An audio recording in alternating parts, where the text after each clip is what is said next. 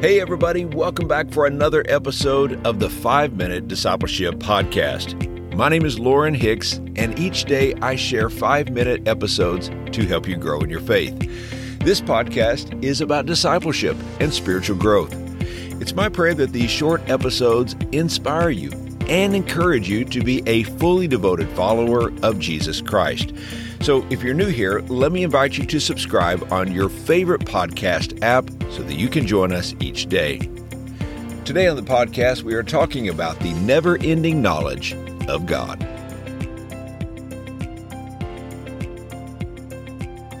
A report came out in 2015 by an international research company that stated there were 245 million surveillance cameras installed worldwide, and the number was growing by 15% each year. In addition, multiplied millions of people with smartphones capture daily images ranging from birthday parties, meals at a restaurant, to even bank robberies. Whether you applaud the increased security or denounce the diminished privacy, you have to acknowledge we now live in a society where cameras are everywhere. But the Bible teaches us there is a surveillance happening that exceeds far beyond the modern camera technology.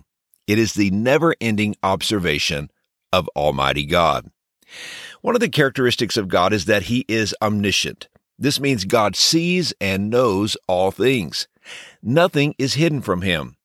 Repeatedly, the Scriptures inform us that God has all knowledge. Listen to these verses. Proverbs chapter 15, verse 3 says, "The eyes of the Lord are in every place, keeping watch on the evil and the good." The prophet Isaiah chapter 40, verse 28 says, "Have you not known? Have you not heard? The Lord is the everlasting God, the creator of the ends of the earth. He does not faint or grow weary. His understanding is unsearchable." And Job chapter 28, verse 24 says, "For he looks to the ends of the earth and sees everything under the heavens." So what does this mean to us?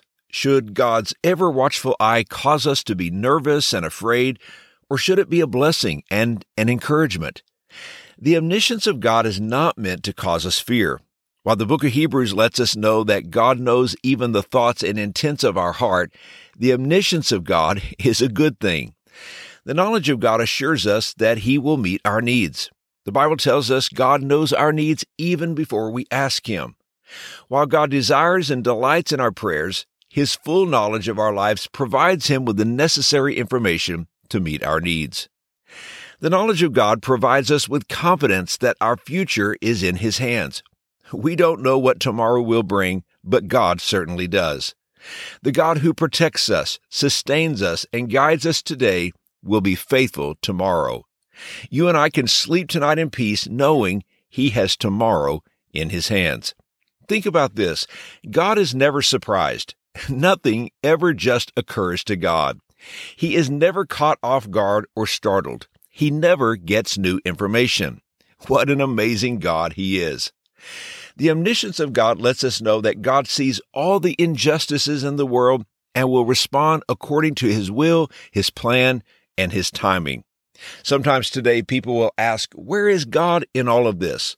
Why doesn't He do something about all the evil in our world?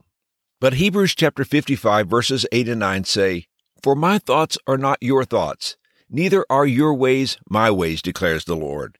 As the heavens are higher than the earth, so are my ways higher than your ways, and my thoughts than your thoughts."